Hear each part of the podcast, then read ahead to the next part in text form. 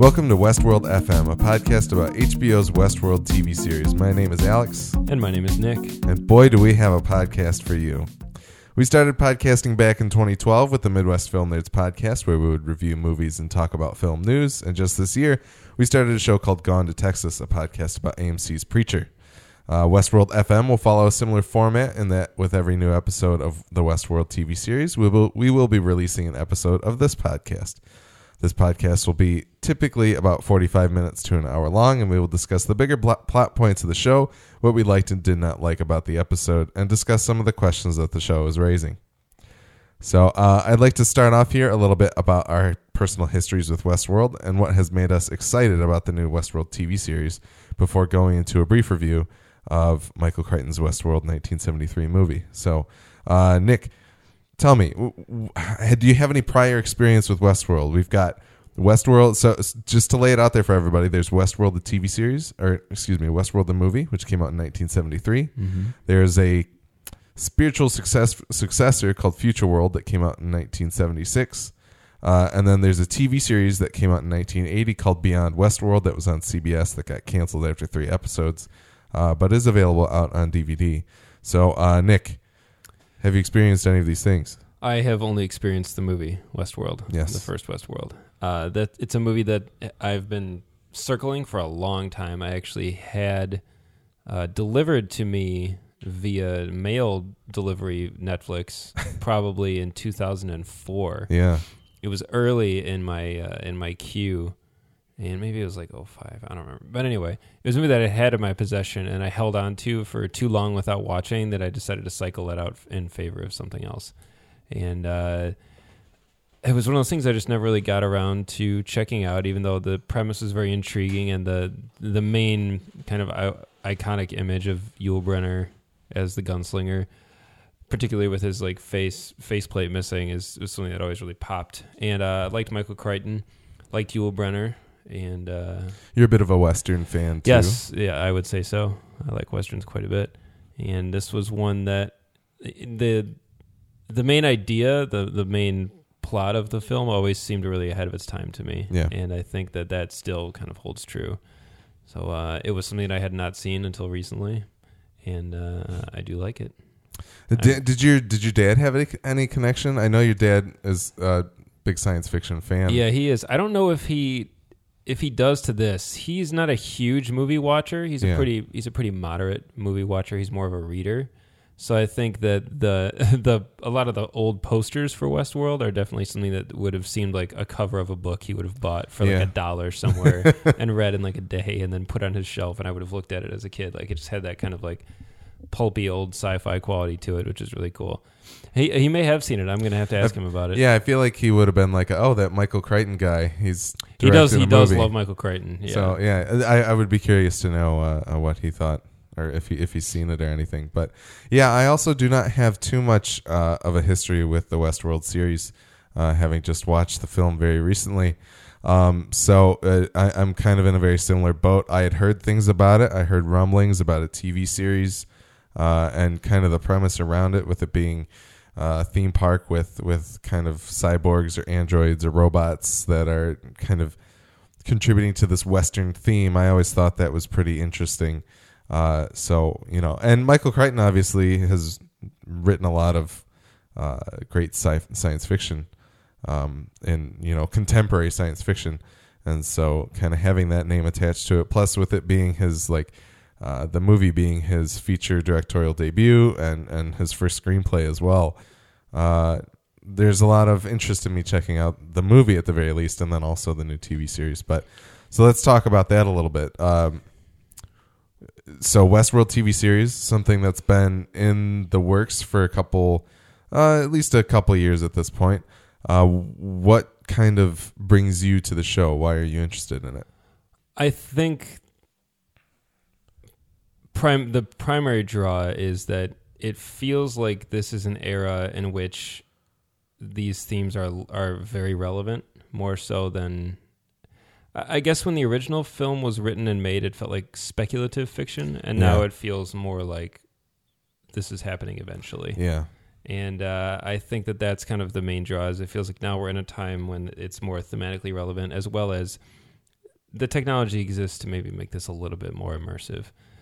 The, I always get a kick out of watching 70s and 80s era sci-fi when you just see like tape to tape decks and, and then old Yeah. crappy monitors for for everything. Which It- probably cost a lot of money back then. Oh yeah, I know. And and even back then, you have to kind of think that they were looking at each other, going, "This doesn't look good, guys." But but nobody knows any better, so it's fine. Yeah.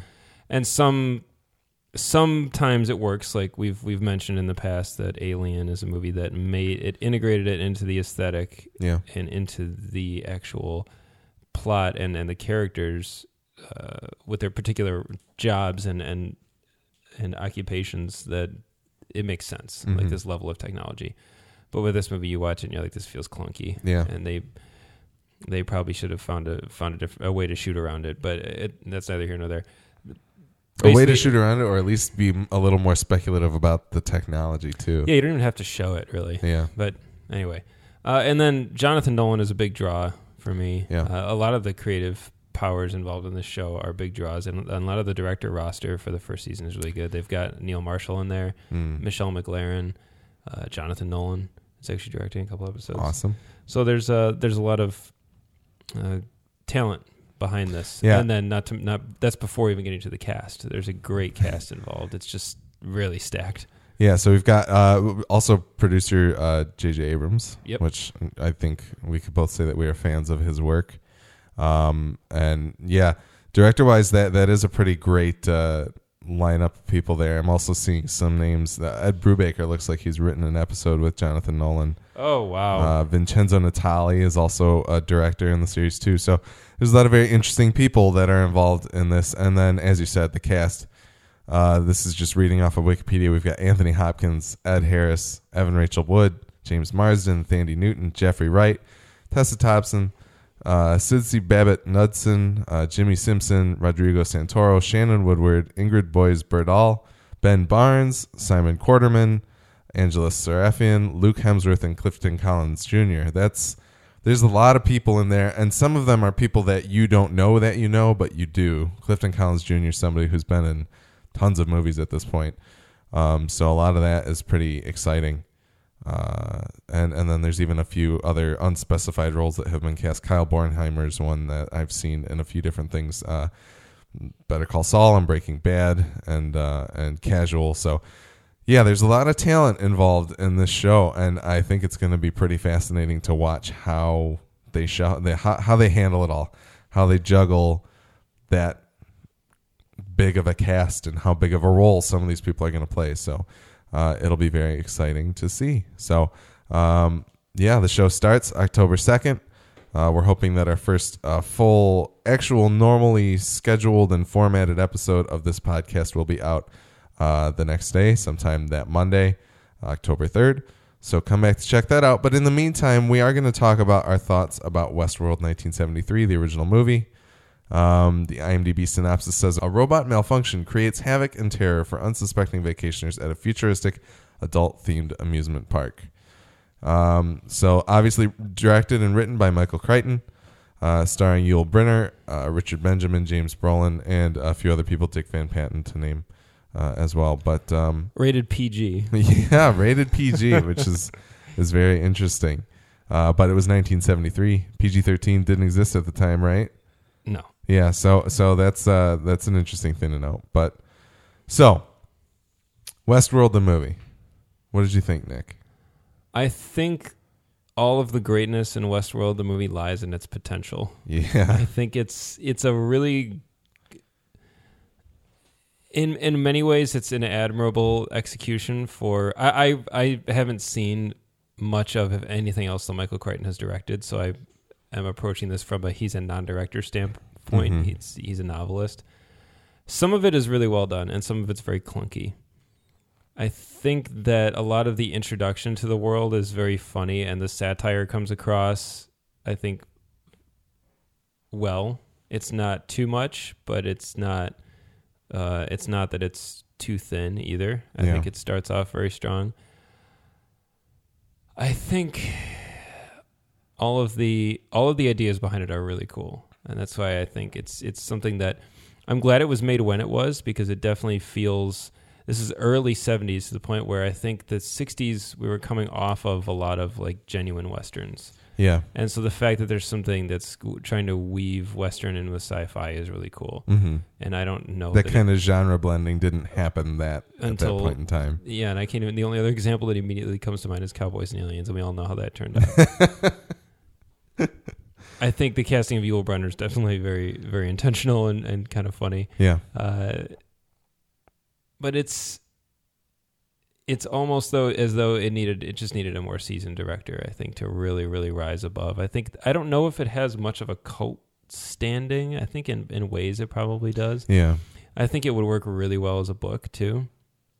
But I think the only the only immediate issue that I see with the movie is that I wish it had focused either more heavily on the behind the scenes, like the the the people that are working behind the scenes to make it all work, or it had focused more on the actual. It does. The robots are just robots in in the movie. They're not characters Yeah. and that's okay and that's about what i would expect from the 70s but i think the thing that this series seems to really be promoting is that the robots are going to be the main characters and uh, i'm sure they have a better name than robots as well Yeah. but they it, it's going to address more of the themes that maybe blade runner and movies like that did a little bit better where you are you're you're imagining yourself in their in their perspective and Yeah. what and, and raising this question of what does it mean to be human where what's the line between human and and and artificial and synthetic as it were Yeah. and uh, I think that the Westworld is done solely from almost from the Jurassic Park perspective of Yeah. here's an amusement park gone wrong. But I wish I really like in the movie the stuff of the behind the scenes. I think that's all really fun to watch because it's it's really absurd and it's kind of silly. But those characters are the ones that are they really have the biggest problem on their hands. Like the Mhm. rest of these people are all kind of bad anyway if they're there, and the things they're choosing to do for the most part are all really crappy. Yeah. So uh, I liked I liked a lot of that stuff, and we don't get as much of that as I would have liked.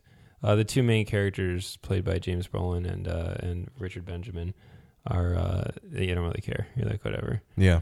and uh, it's fine. But the rest of the, I like I liked a lot more of the stuff about the behind the scene, how how it all works, and how many different departments there are, and a lot of that stuff was was also where more of the comedy shone through. It was just very funny to watch these like the two guys who go out on a little go kart to retrieve the snake is just really goofy.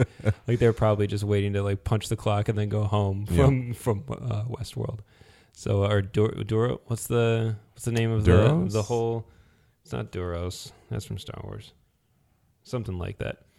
They don't even say on here, so it doesn't matter. Westworld's the one that matters. But I think it's uh, I think it's it's it's a pretty fun watch. You definitely can't take it too seriously or expect uh, a masterpiece. But I think that the the ideas behind it are really really really cool, and I think that it needed it just needed better uh, creative powers behind the lens. I think. Yeah.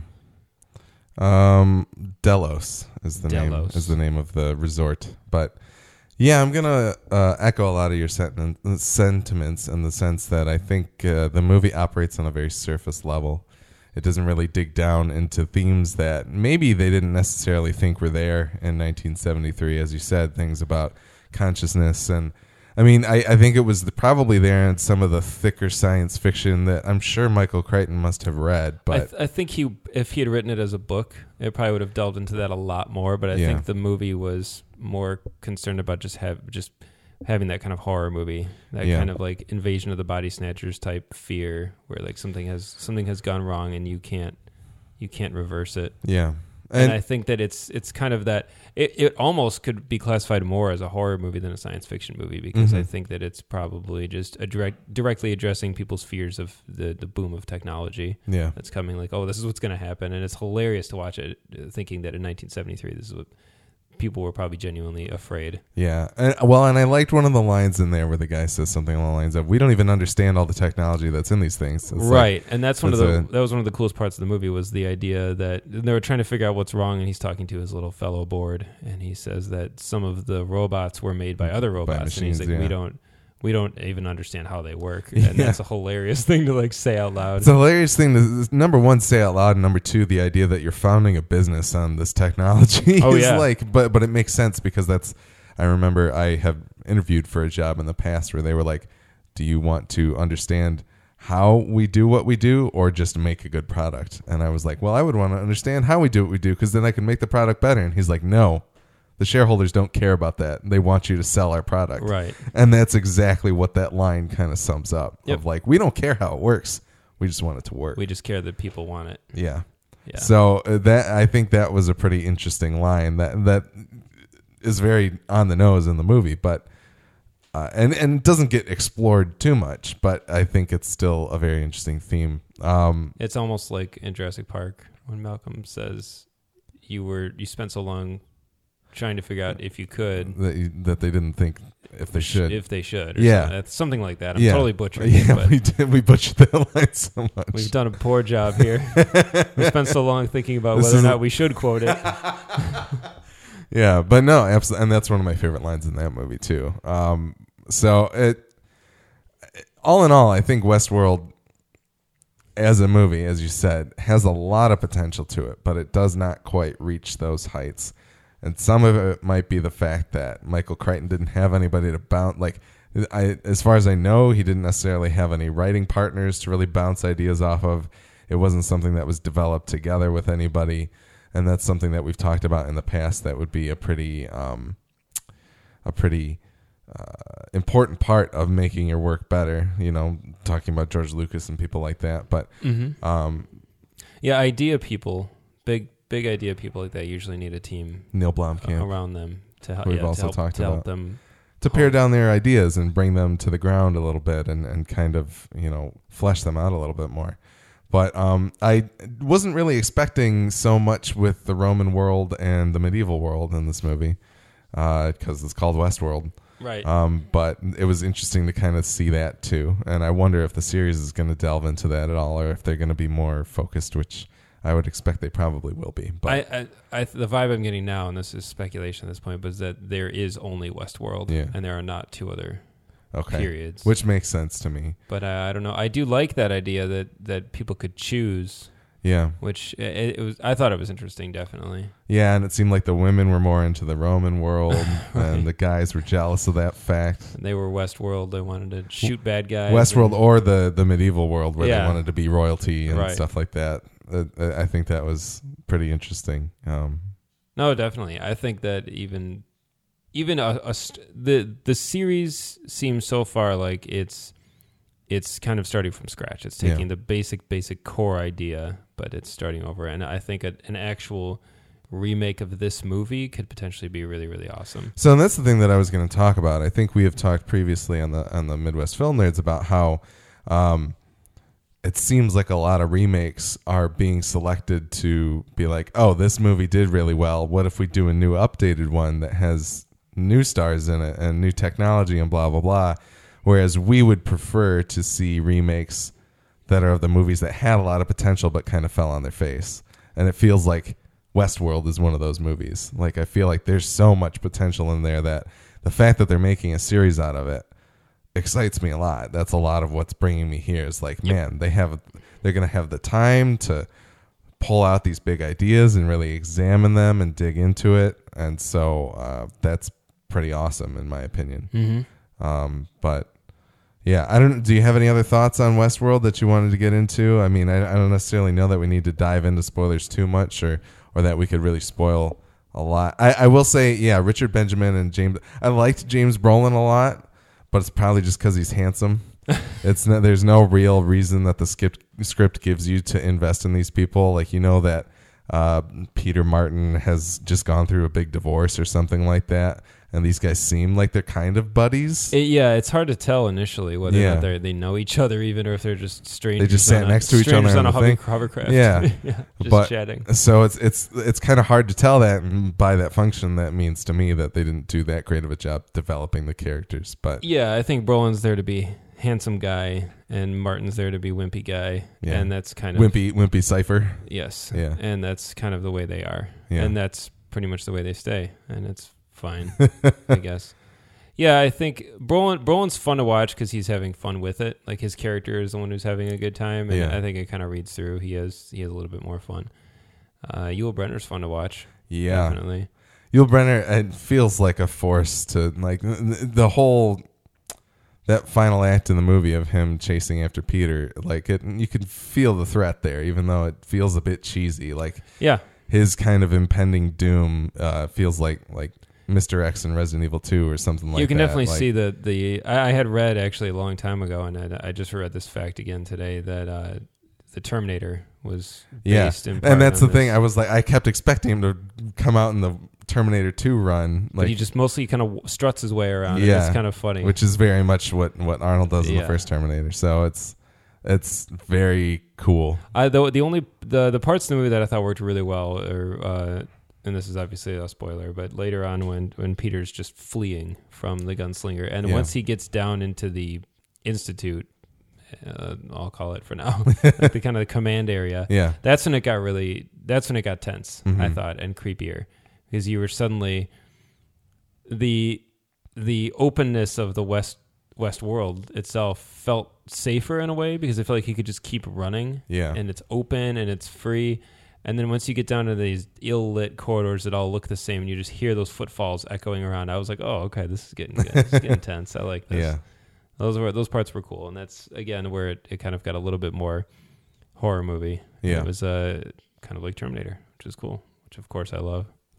yeah. And I wish there was a little bit more in terms of like uh, the formulation of the plan. We get the the guy that uh, that Peter comes across as as uh, he's fleeing from the gunslinger. Mm-hmm. uh, who's working on his cart to try and get the hell out of Dodge, uh, tells him you gotta attack his his vision. Like you you gotta do something about that. Yep. And it feels like that comes so late in the movie that I, I I had wished that they'd given a little more setup where Peter's learning about how how much the gunslinger like how good his senses are, Right. but he just gets that upgrade like halfway through the movie anyway. So it's kind of like it, it feels a little haphazardly thrown together in that sense to me. That is uh, also they don't really explain why he wants to kill them so bad. Yeah. which is which is okay because you don't you don't need to know. All you need to know is that he wants to kill you and he's not going to stop, and that's pretty cool. But I, I, do like the way that they they're kind of exhausted of him. He's come around like three times now, and they see him, and they're just like, "Ugh, Ugh. you again." Yeah. And it just it would be just like a day roaming around at Disney World, and you see like the same guy in the goofy costume like Yep. a few times. You're like, "Oh, this guy again." Get the hell out of it. We don't want to Yeah. deal with you right now. And I do love the way that they just kind of brush him off like that. It's Yep. really really funny. Makes the uh, the switch flip that much uh, that much better. Because if he had just rolled up on them at that part, you'd be like, "Whoa, look at this guy! yeah. Like he's intense." And I, I liked the idea too about kind of the spread of an infection that, that they were talking about, uh, which reminded me about a story that I saw recently about. Uh, this is a bit of an aside, but there was a point in time in World of Warcraft where somebody had written some code that caused their character to then um, you wouldn't be able to respawn or something. Mm. Like you would not be able to come back from the dead like you normally would in the game. And if you went into a li- like a lively town or something like that, you would end up infecting everybody in the town with the same injected code. Wow. And that was something that the CDC ended up studying because it was so much like a real life outbreak of a disease. So that to me kind of comes back to where this movie is like, oh, this is an infection that's spreading. We don't know what it is at all. We don't know how it's affecting these people or what it's doing. I thought I thought like those pieces were connecting in my mind and so to kind of see this movie seed that idea a little bit of like a technological virus that Yeah. you know, in the days when computers were running off of tapes. Like I think that's very interesting. Um, so No, it definitely it's it's a fear that obviously existed back then and ex- and it still exists today, if not even more so. That the fear that what happens when our not even necessarily our technology turns against us, but when it just stops working. yeah, Like how where will we be left? And it's crazy. Like Yeah. think about when you leave the house and you accidentally leave your phone at home, you feel absolutely screwed. You're just like, Yeah. what do I do? yeah, which is hilarious. And we are in our late 20s, early 30s, and we grew up in a time when we didn't have, we still remember what it was like to not have cell phones and that Mhm. we got along in the world just fine. And sometimes if I'm driving around somewhere, and it, and it's a I have a general idea of where I'm going, but I don't know for sure. I'll go like, yeah, I'm gonna forego the GPS just for fun, just to remember the thrill of not knowing exactly when you're gonna turn. It's kind of uh, It's- yeah, and that's interesting because. I I've noticed a lot. I've taken a few trips up to Alaska this year because I have family up there, and I, I've noticed how much none of them rely on their GPS to do anything. They're like, and and, and some of the family members that I have up there are, uh, I wouldn't call them anxious people, but but they want to have the plan. They want to know where they got to go. They they print out the MapQuest or something like that. Whereas I'm just like, well, I'm just going to pull it up on my phone and check it. That's funny. And so, kind of, you know, that generational. That's certainly a generational divide. That, oh yeah, and I think that this this particular movie and this the these themes catered towards a younger audience could be maybe not catered towards, but if a younger audience was exposed to this, people who grew up without the idea of not having technology at you know Yeah, drop of a hat for anything, those fears would probably be even greater. yeah, Or they might feel like absurdities. It That's might not true even too, seem yeah. They might just laugh and go, "That that won't happen. Come on, that can't happen." yeah. Very true. You've grown so used to this idea. It's like, uh, but hey, it can happen with anything. You know, we're obviously in the Metro Detroit area, and you know, an hour north of us in Flint, Michigan, people suddenly couldn't even drink water. Yeah. Like tap water coming out of the sink is killing people. It's crazy. Yeah. And it's the kind of thing that we grew up with, knowing that uh, Metro Detroit tap water is among the best available in the nation, and uh, or even the world probably. And it's it's such a thing you just grow so comfortable and accustomed to, and the thought that it can turn on you is just crazy. Yeah, And now you know, I would love to show this to like my my younger cousins or something and see Yeah. what they would think. And say, what do you think of this idea that you're that everything might just turn on you and try to kill you? yeah, yeah. That would be pretty cool. All right. Uh, so I think those are our thoughts on the Westworld t- uh, movie. Man, I'm all out of sorts right now. But uh, yeah, I don't know if at some point uh, maybe we'll dig into Future World if we if we want to do a little bit of extracurricular activity, or maybe we'll take a look at uh, at least the pilot of Beyond Westworld. I would be curious to see kind of what form those things took, especially seeing as how Future World took uh, pretty much none of the cast and crew along. Um, so it, it would be pretty cool to kind of uh, build out this idea of Westworld. But for now, the Westworld TV show is going to air October 2nd. Um, and we are excited to check out that premiere and, and sit down and talk about it. So come back on October 3rd uh, to download our first normal episode of Westworld FM. But in the meantime, you can find us at westworld.fm. Uh, we're, we have westworldfm at gmail.com for feedback, and we are also Westworld FM on Twitter. So please check us out, follow us in those places. We would love to ha- create a dialogue where you guys are talking with us and telling us what you think of the show and the things that that uh, stuck out to you and kind of any questions that you have lingering. We want to hear them. We want to talk about them here on our show. Uh, so please let us know. And uh, in the meantime, uh, the Midwest Film Nerds podcast exists on MidwestFilmNerds.com. Go and check that out if you want to hear us talk about movies. And uh, right now, Preacher is off air, but if you wanted to go back and watch season one of Preacher, uh, somehow, if you buy it on iTunes or Amazon, go to gonetotexas.com and we will definitely be picking that show back up when season two of Preacher airs. So for now, thank you for joining us for this first episode of Westworld FM. Uh, Nick, thanks for coming on this ride with me. Of course. And uh, we look forward to talking to you guys uh, after the first episode airs.